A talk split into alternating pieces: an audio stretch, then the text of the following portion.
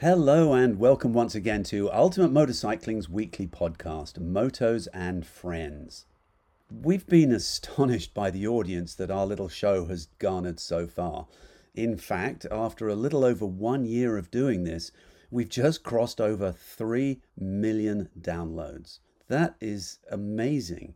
And we'd like to thank each and every one of you for tuning in and listening to our drivel uh, I mean, uh, carefully crafted entertainment. we we love hearing your feedback, so please feel free to leave comments on the Ultimate Motorcycling Facebook page, or of course, you can email us at producer at ultimatemotorcycling.com. At any rate, my name is Arthur Coldwells. This week's podcast is brought to you by Yamaha Motorcycles. Yamaha is highlighting the YZF R7 that launched a few months ago. It's a great mid level option sports machine that gives the perfect balance between rider comfort and true super sport performance. The podcast is also brought to you by Schuberth Helmets. This week's episode features senior editor Nick DeSena's impressions of the new Harley Davidson Nightster. This is one of the new generation of the iconic Sportster range and it features the Revolution Max 975T liquid cooled twin cylinder engine. This new gen bike manages to bring the latest tech to the Sportster without losing that retro cool that is so much a part of every Harley Davidson. In the second segment, I chat with another motorcycle industry icon, Roland Sands. Roland is legendary for his custom designs, and of course now for his racing exploits with his team in the hooligan class. Roland's resume is too long and varied to go into here, so please listen in and get a small inkling into what makes him such a legend. He's actually going to be the guest of honour at the Quail Motorcycle Gathering on May the 14th. So if you feel like a trip to the gorgeous Quail Hotel in Carmel Valley, you'll get to meet Roland and see some stunning motorcycles too. The link for tickets is below in our show notes. From all of us at Ultimate Motorcycling, thanks again for tuning in, and please enjoy this latest episode. There's a place where the track meets the street, where the next generation of rider meets a new generation of supersport machine. It's called R World, and the Yamaha YZF R7 is your gateway. The YZF R7 bridges the gap between the entry level YZF R3 and the prestigious YZF R1, offering a mid level option for both new riders looking to grow into a more powerful motorcycle, as well as experienced riders seeking a fully faired motorcycle. Discover how the YZF R7 provides the perfect balance of rider comfort and true supersport performance. With an advanced CP2 engine inside an ultra thin and lightweight chassis, the YZF R7 delivers tons of linear torque, providing you with exhilarating track day sessions or plenty of power for ripping your favorite canyon curves. Take a closer look at YamahaMotorsports.com or see the YZF R7 for yourself at your local dealer and see where our world meets yours. I've looked at the pictures. I am not particularly a Harley guy, despite having owned a couple of them. I, I do like Harleys, but this Nightster is really inspiring to look at. I mean, what a dramatic change. What a cool looking bike. I am very impressed with this. I'd be, I'm curious what, what your thoughts are on how it actually rode. Yeah, it's it's a pretty dramatic change for Harley overall. I mean, with the liquid liquid cooled engines that have been coming out in the Pan America, the Sportster S, and now the Nightster. It really kind of puts the Harley Davidson riding experience on its head. You know, it's, and I don't mean that in a negative sense. It just takes thing to takes things to a whole modern um, riding experience in terms of the way that the engine makes power, its handling, braking capabilities, shifting, uh, ride quality and I would say just as a general comment, you know, in every measurable um, category, the Nightster is a step above its uh, predecessors, which used air-cooled um, 883 or 1200 Evo engines for decades at this point. Um, and you know, the to give a little bit of background for the the Harley Davidson Nightster, This is the second liquid cooled addition to the modern Sportster lineup, which includes the Sportster S that uses the Revolution Max 1250T engine. And with the Nightster, we get the Revolution Max 975T engine. So we're still seeing that uh, typical spread of, of displacement between uh, the Sportster lineup where you have originally you had the, or not originally, but in most recent history, you had stuff like the 883 Evo engine and then the 1200 variant in different models. Now we're going back to that same spread where you have the 97T and the 1250 of the Sportster S. And that's, you know, between both bikes, it's there's an, an appreciable difference in power and feel, riding style, everything. So it's not just a matter of bumping the engine down and sort of taming it. It really does offer a different experience. But you know, tying things back to the Nightster, you know, some might have said that the Sportster S was a little bit too far in the modern design choice uh, direction. It uses an upside down fork. It has a swing arm, uh, tubular steel swing arm with a mono shock.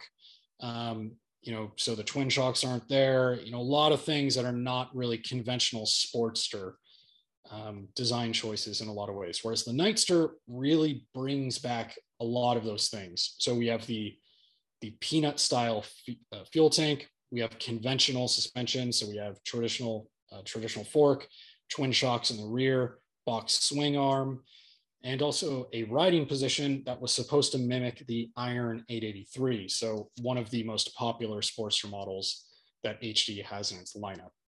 And that's sort of the Nightster in a nutshell before we really start digging into this thing. Obviously, a lot of the Harley Davidson ethic is wrapped around you know its looks, and the Nightster. I love that sort of bobbed rear fender and the you know the low bars. You know, like you say, the peanut tank. It's just a really good looking. It's got enough retro in it to be really cool, but it's modern enough to make it look just that bit different. So I think they've really, just my humble opinion, I think this one's a home run for Harley, a really nice bike. But I'm I'm curious as to, like you said before, it's all been air cooled motors and what have you. So so the motor, first of all, what was that like, and and how did that go? Yeah, it's it's just a different experience from the air cooled motors. Typically, with the air cooled uh, iterations, uh, or, or just air cooled motors in general for, for Harley Davidson. It's all about torque, torque, torque plus torque and making that torque as early as possible. So right off the line, you have it. This engine revs up significantly higher than any of the air cooled motors could ever even dream of. And it also makes a lot more power and torque. Um, so in that regard, it's not, it, it, just on paper, it's not the same. But when we we talk about actually riding it, I would say it just doesn't have that typical American V twin thud right off the line. You actually do have to spin up the engine a little bit, kind of get into that power band just a hair. And then it has loads of mid range power that you can play with in the city when you're just sort of putting around and scooting through traffic. Or if you go up into the canyons and actually open it up, you know, you're looking at something like 90 horsepower at 7,500 RPM and 70 foot pounds of torque at 5,000 RPM and that peak torque number, you know, that's right in the right in the middle of the rev range because the the red line for the uh, Revolution Max 975T engine is something like 9,500 RPM. So getting to peak torque, quite easy. It spins up nicely. You know, it has a very exciting way and the way it actually gets into its power. It's never kind of over your head and I would say, in comparison to the Sportster S's 1250 RevMax engine, I would say the 975T is a lot more approachable. I'd say it's a little more user friendly and probably more fitting of um, uh, of a cruiser application in a lot of ways. Right. That 1250, that's a that's a serious engine right there. And this thing, you know, it's making numbers that are they're nothing to sneeze at, totally respectable you know a lot of uh, middleweight you know kind of naked sport bikes are are in this realm give or take but i would say it's just a very user friendly motorcycle and when you look at the lower displacement sportsters which always had a slant of appealing to an entry level or intermediate rider, I would say that fits more with that design brief, whereas this engine is a lot more friendly. But yeah, it spins up nicely, you know, revs up super smooth because it's counterbalanced and you know it's just a, a really modern engine and I think it rips. I think it's a really cool engine. So the 1250 engine, um, that's the one that's fitted in the Pan America Adventure Bike, ADV bike. Correct. And and this is just a smaller version, a 975 version of it. So is it just the same engine, just sleeved down a little bit, or is it a completely separate engine that really is really very different? Uh, so it uses the same 60 degree architecture and the same architecture in general. And yeah, you know, to be brief, more or less that's true. You know, it has a smaller bore, shorter stroke, um, but there are some other changes too. And you still get all the benefits of, you know, the modern RevMax 1250 engine in the sense that it still has variable valve timing. And in this case, with the smaller displacement, they opted to have variable valve timing on the intake cams only. It also uses one spark plug per cylinder instead of dual spark plugs per cylinder. Again, that's just because in this smaller configuration, engineers deemed it unnecessary to have that dual spark plug uh, setup. Now you still get the finger follower valve train and hydraulic lifters, which really contribute to its ability to spin up a lot more aggressively than an air cooled motor ever could. Right, for sure. So, you know, finger follower valve trains are dime a dozen in super bikes, and it really frees up the motor's revving abilities just because the valve train is much lighter. Hydraulic lifters are a huge benefit. Um, you know, maintenance is next to none. You're not sitting there worrying about valve adjustments every handful of thousand miles. That's awesome. Then the counterbalancers just keep everything dead smooth. There's still enough life in it to, you know, really consider it a twin, but it's not this vibratory little engine just shaking around in a chassis. You know, to kind of sum it up, it's like all those changes do change the experience in the sense that you get way less engine braking, way less vibration, but you get boatloads more performance. Yeah. Absolutely, I'm I'm with you on that one. Obviously, no sort of quick shifter or anything on the gearbox. I mean, but is the gearbox, um, you know, sort of big and clunky and traditional, or is it a, a lot more user friendly? No, I mean, if you presented this gearbox to me in, you know, a modern naked bike or anything like that, I would be totally unamazed. and I don't mean that in a bad way. It's a totally modern shifting experience. Again, modern is the buzzword for talking about the Nightster or the Sportster S, but it's true. We've ditched the stereotypical chunky V twin gearbox, which when you're thinking about an air cooled or air oil cooled engine, it does fit the aesthetic and the riding experience. You know, sure. you need that big meaty gearbox, but for something that's a lot more free revving, a lot more excitable, in, internally much more lightweight, really. Yeah, you know, so it uses the same six-speed gearbox as the 1250. Okay. Um, so it pulls no punches there. The only thing that I did notice is the actual shifting actuation takes a little more effort than what I experienced on the Sportster S. Um, not sure why, but for whatever reason, you know, the shifting is super positive. It's really smooth. It might be just a break-in thing. Yeah, I mean, our bikes had super low miles, so it could be break-in, who knows. But the big benefit over the, the 1250 is that the clutch pull is insanely light. I mean, so that's that's a big benefit in in traffic or you know when you're trying to rev match and that sort of thing. Sure. You know, and along with these these sort of modern um, amenities, you know, comes riding modes. We have sport, road, and rain. Um, you know, sport. To be honest, it has the most aggressive throttle mapping. I would really like to use that map more often. It's just a bit abrasive in its on off. You know, it's a bit snatchy. Sure. And that can just become taxing whether you're at low speed or high speed. There's kind of no way to get around it. It's just kind of abrupt. Now, road is the Goldilocks mode of all three, where it has more than enough punch when you're riding around in traffic and in the canyons, I found it more than exciting, especially when we're riding, you know, a cruiser. I don't really need this hyper aggressive throttle map. I just need something that's going to give me a good throttle connection, be cool. So road definitely fits that bill. Rain tames things quite a bit. And, um, you know, as I described it, suitable for any deluge that you might be faced with. Um, so it does cut horsepower by something like 15%, and it really softens the throttle response. I mean, by a huge margin, um, and also kicks up the the rider aids as well. Now, the other rider aids that we get are uh, traction control and ABS. You can disable TC just at the push of a button on your right hand side. There's no multiple modes or anything like that. It's either on or off for ABS or TC. Okay. TC is a little, a little kind of, you know, um, interacts a little bit early, especially when you're taking off on the line. I would assume to just try to counteract some of the torque that you might be dealing with on the bottom end. Um, Right. It's a little interesting because this engine doesn't make power in the same way that the air cooled versions did, where it's just torque immediately. It builds into it. So you do have a very soft, approachable bottom ends. Don't really think the TC needs to be that, that aggressive there. Um, and then, you know, just there's a little bit of just that hint of ride by wire sort of throttle vagueness on the at lower RPMs too. So a little bit of a learning curve there when you're first getting to, getting to know the bike, but you know that takes a handful of miles to get used to. So it's not that big of a deal. Sure. I noticed that uh, it's belt drive. Um, obviously, makes for a smoother experience on the road. I would imagine. That's sort of quite interesting that it isn't a chain drive bike.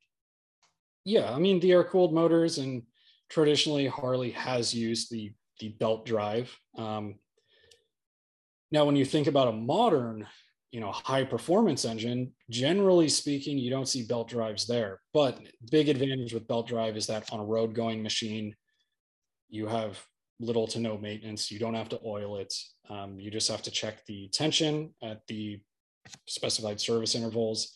So that's pretty awesome for cruiser owners. Yeah. And yeah, you don't have to worry about any of that stuff. So that I think that's pretty cool. Yeah. Yeah, for sure. Okay. Well, moving right along. Um, what's the, uh, the the chassis like? I mean, you know, to me, twin shocks and non-inverted forks tell me sort of old school. So is this old school basic suspension or is it fairly sophisticated suspension that's made to look old school? The latter. And Okay. visually, that's what they want to do. They want to make this thing look more in line with a traditional Sportster and really invoke that that Sportster heritage. Um, now, suspension wise, all that stuff works pretty well, and this really goes into the talk about the chassis, which is uh, a, a completely modern thing. As we said, modern is the buzzword here. You know, if it's a drinking game, you're probably going to have alcohol poisoning soon. But um, you know, it uses the 975T engine as a stressed member.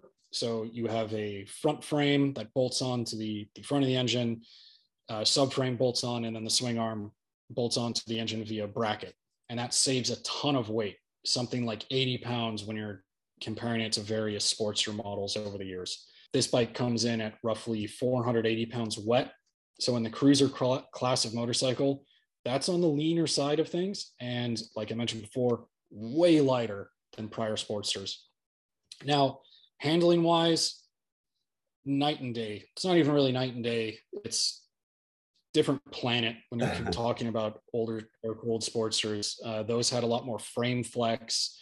The suspension was significantly harsher because they were heavier motorcycles, had to use uh, heavier spring rates, harder damping, just made for a much harsher ride overall. In this case, you know, they've improved that by leaps and bounds. Handling wise, the thing just wants to tip in and you use up third all the 32 degrees of lean angle and hurry to the point where you're basically chamfering your boots because uh, it's got these stubby little foot pegs. But I mean, yeah, your boots have to be sacrificed in the name of of fun. Yeah, yeah, mid controls, mid foot con- controls rather than yeah, you know feet yeah, forward yeah. or anything. So, uh, but I I assume that the aftermarket will come up with something with slightly raised footrests and and I'm sure there'll be some forward controls and things that Yeah, yeah. I mean the P and A catalog, at, as per the usual for Harley, is full of everything that you could ever want. But I mean, right. handling wise, the chassis stiffness is just exponentially greater because the engine is the chassis. Sure. As with, you know, that's that's basically how modern sport bikes work. Yeah. So the twin shocks offer three inches of travel, uh, suspension travel. That's not great, but it's enough probably. Yeah, not great, but much better than before. If we're using a direct comparison to the Harley Davidson 48, uh, which is still available in the in the U.S. market, so that's a 1200 uh, Evolution motor powered Sportster. That has something like 1.8 or 1.6 inches of suspension travel, so pretty minuscule. And um, yeah, the ride equates to, as you'd expect, fairly harsh. in this case, you can actually feel the damping is there. You know, a, a big hit will still come through the chassis. A hard edged hit is still going to be felt, but not anywhere to the degree of prior Sportsters, which, in my opinion, were pretty punishing. Yeah you know, especially riding around on freeways with the big expansion joints, you'd go over that at 60 something miles an hour and just boom, really get it. The fork, it's on the compliant side.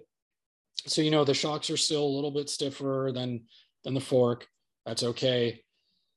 Um, still on compliant side, but it soaks up everything nicely. So when we talk about handlings and suspension, way better than before. I mean, like way right. better. right. And you know, just talking about the weight, we do have to turn the attention a little bit to the fuel tank, which is not going to sound totally normal until I explain it. The fuel tank that you guys see in the photo, it's not a fuel tank. That's actually the air box. So the okay. nice little round air cleaner that you say that you see in the photos is also just an basically a, uh, an air intake cover. Uh, there is no air cleaner in there that funnels air into where the air box sits, which is now where the fuel box is, and the air, air cleaner's in there. The fuel tank is actually under the seat, behind the engine, and in front of the uh, rear wheel. Now, it does a couple things here. One, it's a modern thing. You know, that's a very modern design choice. And for me, I just kind of give a little bit of a golf clap to Harley for adopting that practice. Two, the beneficial thing outside of me congratulating Harley engineers, which they clearly don't care about, is uh, it lowers the center of gravity by a lot. So that uh, that fuel tank and all of its weight, uh, 3.1 gallons, is now lowered just a few inches off the deck. Much more centralized, yeah yeah, not only is it more centralized, but the, the center of gravity is way lower. So that's going to improve uh, low speed handling as well as high speed handling. But just when you pick up the bike off the kickstand, you're like, oh, okay. You know that that 80 pound figure that they just told you in the presentation really comes to comes to light. Where you're like, oh, it is 80 pounds lighter. Right. And distributed much better. Centralization is much better. Well, the other thing I was going to ask you about the fuel tank is it is as cool as the uh, fuel slash airbox it's going to be pretty small. What's the fuel capacity like? Are you going to be looking for a fuel station every every 50 miles? Yeah so this is one of the things that we are all talking about but something we didn't include it in our review because it's not data that i can accrue on my own. As you know during a press ride we're not the ones filling up our own fuel tanks Often it happens at lunch stops, so they keep topping off fuel. It's hard to get accurate fuel data. Now, 3.1 gallons of fuel in an engine that you're liable to rev out and really just wring its neck on because you can and it's fun usually equates to not the best fuel mileage. Harley claims that you're going to get 54 miles per gallon, which gives wow a fairly significant uh, theoretical range. Now, that's if you ride as if you don't care about the fact that you have a ripping engine underneath you. Now, when you really start twisting the throttle, you're going to use a lot more gas. And, you know, that's kind of what we did. So, fuel mileage, I would say that 54 mpg is pretty optimistic. right. so, you know, anyone that is used to Sportsters, used to smaller fuel tanks, you know, at about a 100 mile mark you're not running out of fuel or anything like that but you've definitely used a good bit of it and okay you know with the riding position and the thinner seat you probably want to get off, have a nice little drink of water for a couple minutes and top off. You'll be good to go. So that's kind of my opinion there. But as far as fuel economy goes, we're not we're not we're we're better than the Sportsters of old in that category. You know, it's still carrying a pretty light fuel load overall. And you combine that with an engine that sort of eggs you on to use it. Right. You're going to be using some of that fuel. Sounds like it would be nice if there was another half gallon or something in there. Yeah. Okay, it is what it is. So brakes, I mean, it looks like you've got decent brakes on it. Yeah. Um, braking, again, step forward in that regard. You have a radial master cylinder, very cool, and steel braided brake lines. Again, got to give kudos there because uh, sure performance benefits. You also have a single axial mounted four piston caliper and 320 millimeter rotor in the front. I would say overall feel and power is there, especially when you think about what the Nightster is supposed to be doing. You know, it's a cruiser first and foremost. Yes, it has a chassis that can be used and, and an engine that's a willing accomplice for any sort of uh, you know spirited riding that you'll be doing in the canyons. But even in that context, I would say these brakes work very well. Um, if you're a more aggressive rider, you're that sportier Harley type of guy or gal, yeah, another caliper and rotor in the front would be beneficial, but I can't fault what we have, especially when we think about what this bike is supposed to be doing. So sure, I'm more than happy with the braking hardware that's on here. In the rear, single piston caliper with a 260 mil disc in the back, totally competent in every regard, and just the setup of that that mid control um, brake pedal and everything. I, I think it works nicely, especially when you're cruising around town and just kind of darting through traffic and you know really just sort of barely leafing the rear brake. But um, yeah, you know, braking wise, totally, totally happy there. It just looks like a like a really cool bike. I, I suppose the last thing is, you know, the ergonomics. I mean, clearly it's got a very low seat height, um, nice mid controls, um, sort of shoulder width handlebars. Is it does it ride as comfortable as it looks? Yeah, I would say because of the chassis and the benefits that you've gained in terms of that end and the ride quality, it is more comfortable than Sportsters of old. Now they did mimic the Iron 883 rider triangle to really tie the Nightster back to its its uh, forefathers. You know, one of the the other aspects that they really wanted to drag some of that old school DNA back into the mix. And interestingly enough, one of my good friends has an Iron 83 that I have sat on quite a bit. And yeah, it's very reminiscent of that. The mid controls, shoulder width handlebar, low seat height, which is 27.8 inches. I mean, this thing is low, low, low, low, low, low. Like I can just step over the bike, which is kind of funny. but, um, you know, comfort wise, I would say I do pretty good on it. Uh, I'm not too cramped. You know, the bike does feel compact and sort of maneuverable like a Sportster should. It's not supposed to be this big, bulky thing. Right. And right. I would say I'm pretty solid. The only thing that I do have a criticism about is the seat itself. You know, it is some denser foam, like I mentioned earlier, that can just be a little taxing. But wind protection wise, and you would never guess this by the photos, quite good. Um, you know, riding on at the freeway at freeway speeds and and above, there is almost no wind protection available here other than that little shroud around the round headlight in the front. But because you're sort of sat in the bike and your your arms aren't too wide you don't turn yourself into a sail and i was actually pretty happy with the wind protection here so riding position wise i would say i'm you know four out of five we just need a, a just a bit more plushiness to that seat and then we'll be really dialed in but still you know these aren't the sportster has never been um, at least out of the box, it's never been a long distance motorcycle. It's been that short to mid range bike. You can do longer rides on it. You know, when I say longer rides, I mean several hundred miles over like a weekend Sunday with your buddies and whatever. But, um, you know, it's not supposed to be that we're going to ride from California to Sturgis sort of bagger sort of deal. That's not what the Sportsters thing is. Sure, yeah, you, you you can do anything on any motorcycle, but yeah, but clearly they're all targeted towards slightly different um, usage. and and the Nightster, you know, obviously has its niche and clearly does it extremely well. Yeah, the only really like knocks that I have are kind of aesthetic things. I mean, it's liquid cooled, so you can't hide the radiators. That's totally fair. Triumph is definitely the king of integrating old school with new school and being extremely tasteful in that regard. In this case, there are some miscues in terms of just wire routing that could be cleaned up a little bit. And, you know, the fuel tank itself, uh, the plastic airbox cover, we should not plastic airbox cover, the airbox cover, we should say. Um, you know, if you look at it from the front, you can actually see some of the wiring and connections underneath it. And I remember asking an engineer about that. I was like, hey, you know, a lot of people have knocked knocked the bike just because you, you look at it up close and you can kind of see some of the stuff.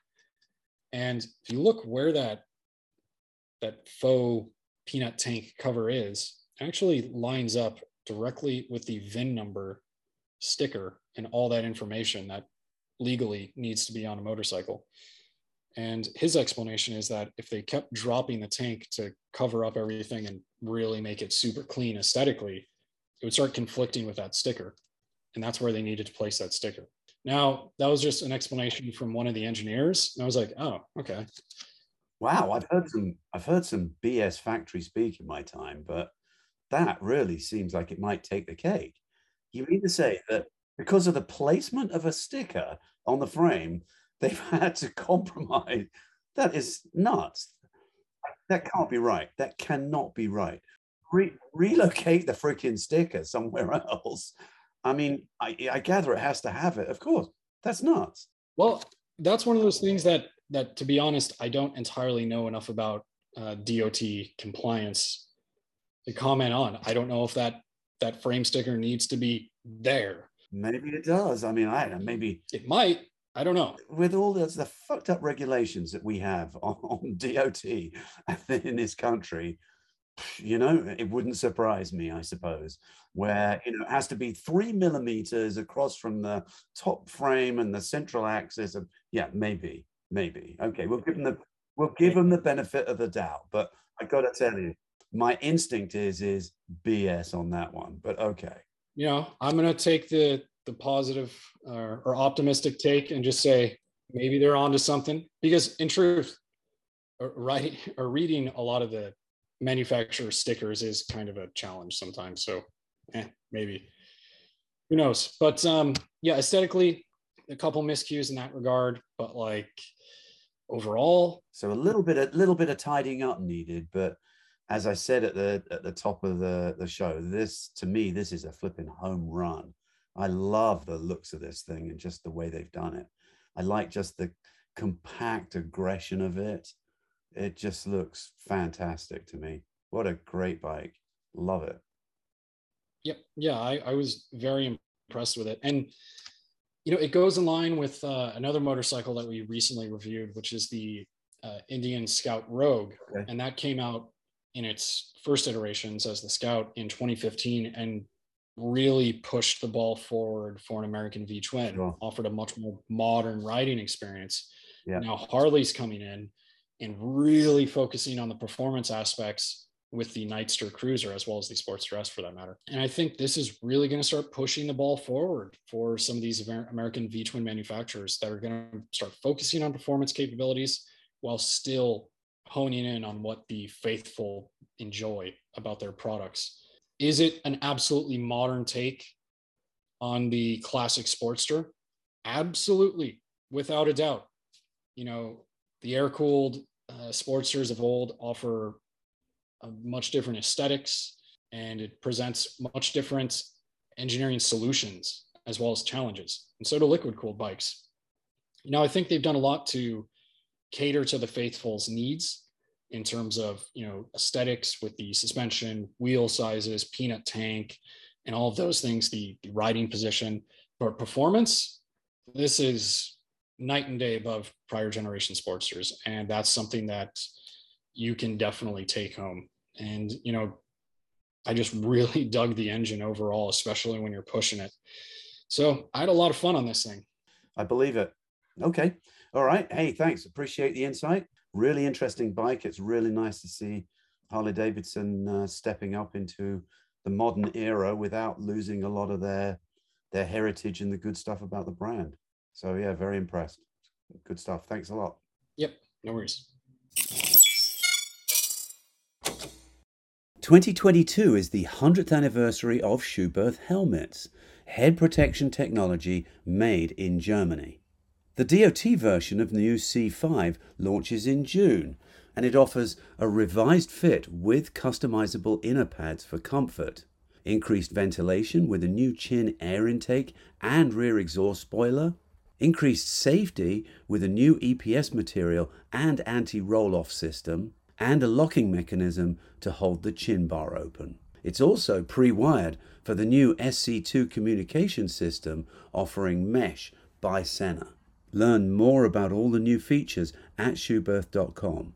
The new Schuberth C5 Endless Evolution. In this second segment, I chat with another motorcycle industry icon, Roland Sands. Roland is legendary for his custom designs and, of course, now for his racing exploits with his team in the hooligan class. Roland's resume is too long and varied to go into here, so please listen in and get a small inkling into what makes him such a legend. He's actually going to be the guest of honor at the Quail Motorcycle Gathering on May the 14th. So if you feel like a trip to the gorgeous Quail Hotel in Carmel Valley, you'll get to meet Roland and see some stunning motorcycles too. The link for tickets is below in our show notes. From all of us at Ultimate Motorcycling, thanks again for tuning in and please enjoy this latest episode. There's a place where the track meets the street, where the next generation of rider meets a new generation of super sport machine. It's called R World, and the all new Yamaha YZF R7 is your gateway. Discover how the YZF R7 provides the perfect balance of rider comfort and true super sport performance. Take a closer look at YamahaMotorsports.com or see the YZF R7 for yourself at your local dealer and see where R World meets yours. You and I didn't meet a long time ago, but we were both racing Big Willow at the same time. I was oh. uh, I was racing Open Superbike when you were racing uh, your 250. Wow, that was a while. So sorry to make you go back a long way, but sort of mid 90s. Yeah, I remember seeing Roland Sands. So you've really come a long way since those days, haven't you? Since racing 250s at Big Willow, yes. since then, for sure, you know. Um, back in the days, working for my dad, and now we're here in new facility in Long Beach, and you know now we're throwing races at um, with Moto America, racing baggers of all things, and road racing hooligan bikes, and you know have our whole brand and product. So it's it's changed a lot. I'm still I'm responsible for a lot of things right now. You are, the, but the the bagger racing thing is really has ignited something with with a lot of people, hasn't it? That you know the the hooligan class and, and that. Yeah, we you know we find ourselves in the middle of the most odd projects. Um, bagger racing really being um, you know an example of that, where you're trying to jam a round peg in a square hole and um, it actually works sometimes you know like and the bagger thing is definitely a good example of that where you're taking a lot of engineering and design and development resources and throwing it at something that originally doesn't seem like the best idea but then turns into something that works pretty amazing in the in the end you know i think so. I mean there was i mean i definitely heard a lot of sort of naysayers when it was first announced. And you know the sort of so-called purists you know were like well how can you that's not real racing. Oh certainly. I'm like certainly. real ra- real racing is racing anything. You know american v twins are substantially the largest market in this country and anything that brings a lot more people into the racing world to my way of thinking cannot be a bad thing and and it's funny it ignited a lot of passions and it turns out the racing is really good. I mean, I was originally one of those naysayers. I mean, I thought it was a really dumb idea. Um, I still think it's kind of dumb. Expensive.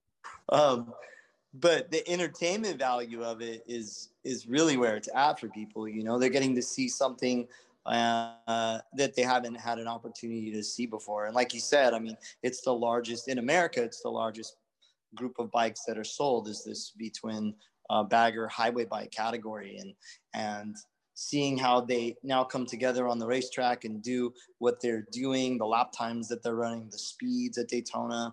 We were, you know, up in the high 100 and 168 mile an hour. Um, and lap times that would have qualified for the super sport race. I see a lot of young people on the road riding Dynas and and what have you, and sort of with high footrests on. And so they're American V twins, and they've got sort of you know club bars and, and a sort of a club look to the bike. You know, and I see Öhlins shocks on the back, and I'm like, this young guy is a rider. He is not. This is not a guy who's you know cruising around on his dad's you know, on his dad's old Harley. Yeah. This is a guy who likes performance. And I, I like the way it's helping change that whole reputation of, uh, you know, old Harleys don't go fast and what have you. Harleys are really well built bikes and they do go fast. And of course, the Indians. So I think you're really helping change the perception of, of, of V twins and, and bringing young people in, which to me is very exciting. Yeah, I, I think that, you know, the culture owes a lot to these kids that have come in and started, you know, essentially riding wheelies, doing burnouts, showing the performance of American V twins as it started. Guys, you know, a lot of guys within there, FXRs and Dynas, and starting to show like, whoa, these guys are riding these bikes way harder than we ever imagined they would ride them. And then taking the same thing to baggers and stunting baggers and uh, you know guys like Seabear and you know the unknown crew and senders only and you know there's all these groups of riders that are really pushing um, what's possible stunt wise on a V twin.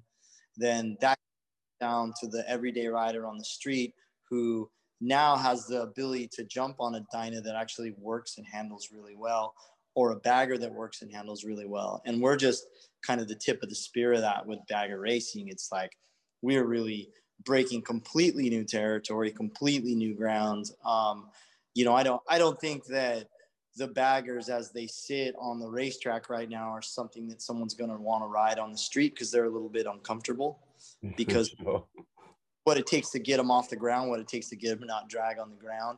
But you can take a lot of that performance and push it down to the street, the suspension, the brakes, you know, the body work, the hand controls, the risers, you know, just a lot of different performance product that could make the bikes work so much better than they work stock.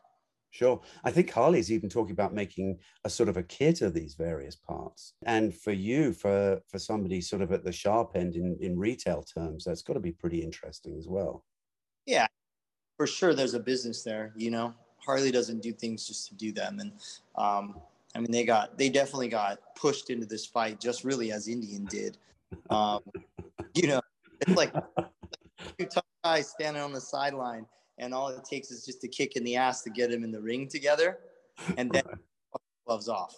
You know, and that's what that's what we're see happening. I mean, you know, Indian kicked Harley's ass in flat track um, right. for the past couple years, and I don't think Harley is going to want to let that happen again. And you can see they've thrown a lot of resources behind their team, and Kyle's a really quick rider. Um, and the Indian factory, you know, it's it's like the the tables have turned a bit because originally Harley was making the horsepower, and I think Indian might have a little bit more beans right now. And then last year it was like the Indian chassis was better, and now the Harley guys have their chassis working fantastic, as you can see at Road Atlanta. So um, they, yeah. they've made huge strides, huge strides with chassis, just suspension and handling and body position and and everything else. You know, because those guys are pushing now. They really are. Sure, sure. So how did the how did the hooligan class come about? And I mean, other than the obvious lack of bags, what would you say are, are the differences between those two? Um, I mean, there's there's quite a few differences in the, the bagger starts out as a bigger bike, you know. Um, the the hooligan class really came from our dirt track racing. It came from short track racing. We ended up racing some half miles. We raced some asphalt ovals and some kidney bean stuff. So we've done TT stuff. Um, but it was just kind of a matter of time before we started putting hooligan bikes on road race courses. And as bagger got popular, it was like, yeah, we, we got to get the hooligan bikes on road race tracks. And to me, it's always attractive because I love I love to see naked bikes going fast. Um, yeah. Now we have this class of naked bikes with flat number plates that really kind of take took me back to the AS70s and 80s, and you know, watching guys like Bubba Shobert and Eddie Lawson and Wayne Rainey, and um, you know, even uh, Eddie Lawson back then, and even um, uh, Kenny Roberts, you know, riding around on these like like the flat number plates, and I wanted to see that aesthetic happen again, but I wanted to see it happen on on, on bikes with modern technology, modern slicks from you know super sticky Dunlops and the right tire and wheel sizes and get the bikes working right in the right geometry, and then all of a sudden you have really exciting racing with high bars. And I, I mean, I'd love to see it be what I think and what I hope can be um, the world's premier naked bike class, which I think it could head there. I, am struggling to think of a naked bike class that's better than that right right now. I mean, yeah. I mean, I, I think I think you're kind of you're already on the cusp of that. I, I, hope so. And watching the race last weekend, you know, you got Jeremy out there and Tyler, and you got Andy DiBrino, and you got Corey West. Um, and those guys were nose to tail, you know, every lap of the race. Oh yeah. Um, and it was entertaining, and they're riding the bikes very hard. You can you can see. Oh yeah. Oh yeah. moving around, and it's like that's that's what we're that's what we're paying to see. You know, that's what we want to see. I I don't give a shit about winning unless it's earned. You know, right. but see the boys out there doing what they did, and like it was like going from Saturday to Sunday, making this all this progression just based on getting the chassis better. Um, I mean, it doesn't hurt when you guys guys like Tyler O'Hara and you know in in your corner and Jeremy McWilliams. Those guys are great development riders, and they are showing and teaching us the way to make these bikes work the way they want them to work, and it makes a huge impact. And and like you say, I mean, ultimately, it will help. It will help the street bike, you know, kind of side of things, and and I think it helps bring young people in. You know, it's like okay, so this bike has got cool up the wazoo, but you know, it was a bit of a slug. But wait a second, no, this thing is actually pretty dang quick, and I can I can get a lot of power out of this.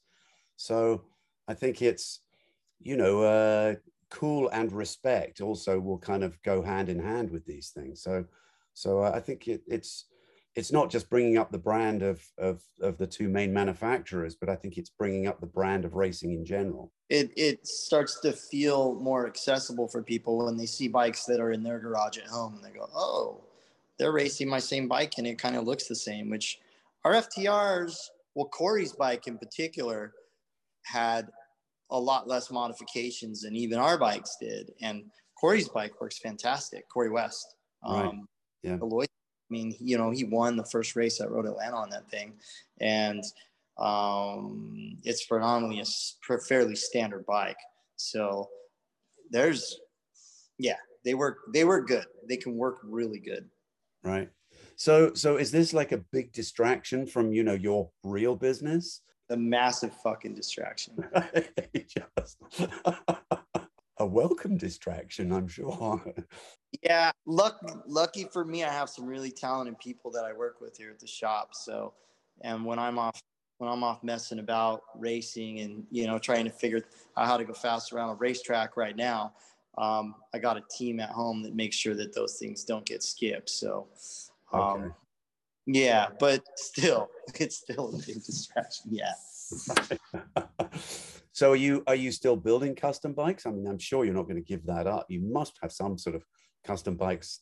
You got you you. I'm sure you got the wrenches out somewhere. Yeah, always, always. We we're always you know we're about well we're probably about a year out right now for custom builds. So um, the tough thing is that my boys are spending a lot of time um, working on race bikes versus our custom bikes. So try probably even a bigger struggle is making sure that we're still focused on building those those bikes that we're supposed to be building in the shop. So yeah. Obviously, you've got a big history with Performance Machine and your dad. I mean, how did how did that all sort of get started? I mean, how did you really get into that? How did your dad get into it? I guess. Um, my dad was building he was building parts um, during his off time um, for a group of guys out in Long Beach and um, in Paramount and kind of Southern California in general. And he decided that man, he started he needed to make a couple runs apart. So he was putting Springer front ends on bikes and putting performance forks on Harleys. These guys were building big motors, so they needed to stop faster. So he started adapting brake calipers like um, um, Lockheed calipers to bikes. And that turned into him wanting to develop his own brake caliper. And he was kind of, he was a chassis guy, you know? Um, ah, okay. At how to make these guys' bikes turn better and work better and handle better. And that went into then get, fitting wheels on the bikes. And, you know, he was originally sourcing like Morris Mags and Kim Tab Snowflakes. And at the time would have been Mitchell spun aluminum wheels. And he just started to make his own stuff and it blossomed into a, a pretty thriving business. Your talents as a designer and builder really kind of helped showcase that business as well and, and showcase a lot of parts. And again, I'm sure that probably inspired a lot of people, didn't it? It was a cool time for sure. I kind of had the design reins at PM, so I was able to throw a lot of what I thought was cool into the mix for a really long time. And um, yeah, I think it, it changed it changed the thought process of what custom parts were, I think, a bit for V Twin specifically. But it was also like we were we were building high performance product as well for what what I thought was like, hey, I'm almost gonna fool these guys into putting high performance parts on their bike because they didn't really care that much. So I was like designing a high performance aesthetic into the billet stuff that we were making for big V twins, you know.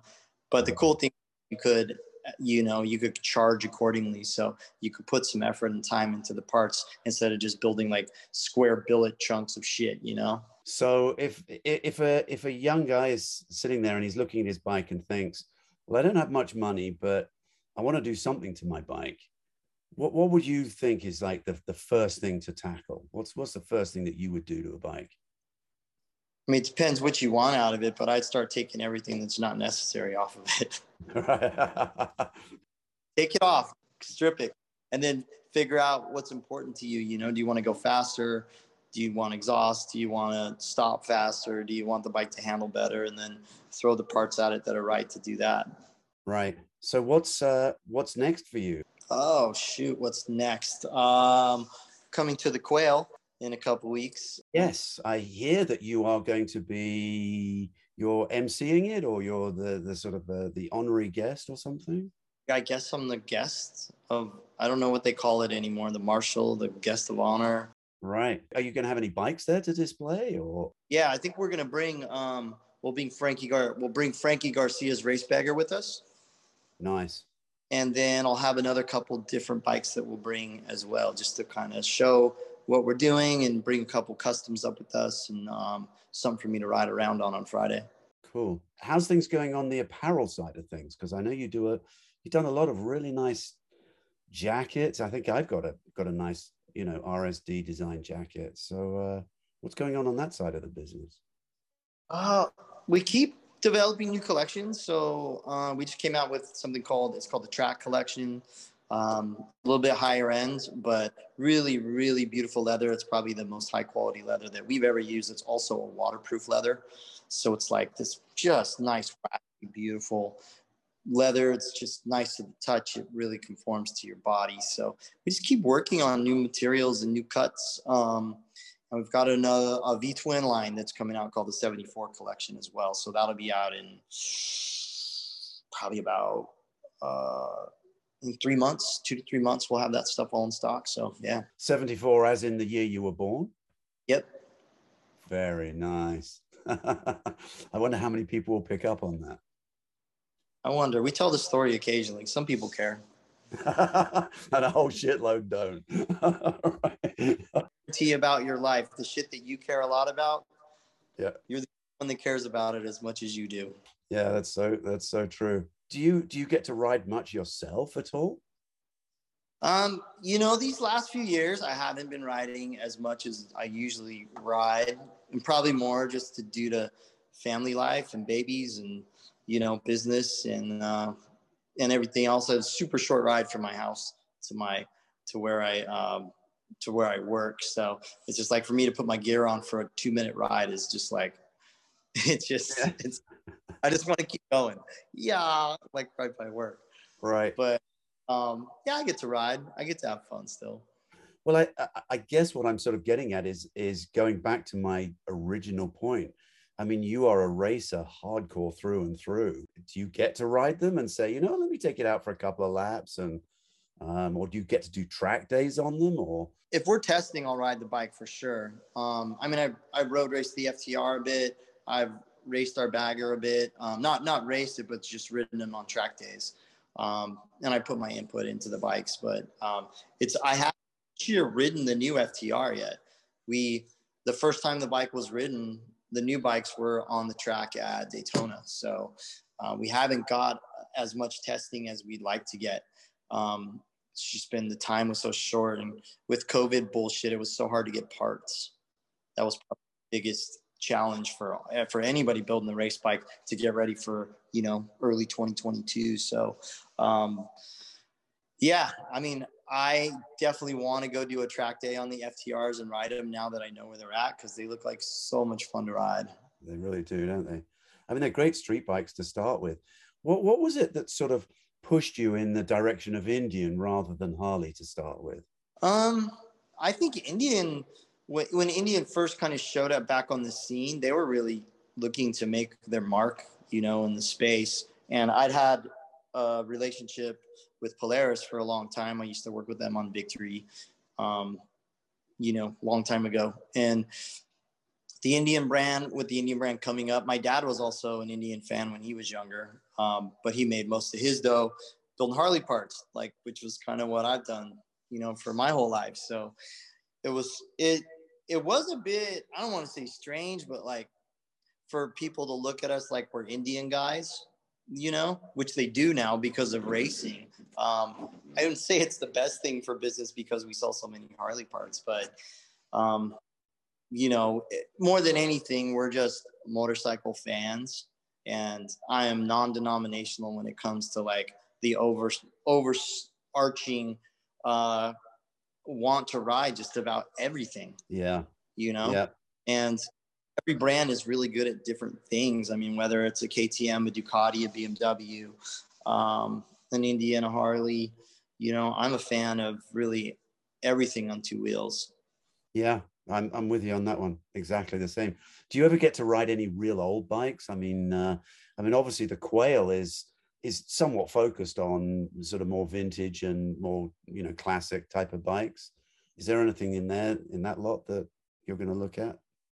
Um i've got a 19 i got a 1946 indian chief chopper that my dad that my dad built when he was 19 years old that he got the frame back and that we got running. So that bike's in the shop.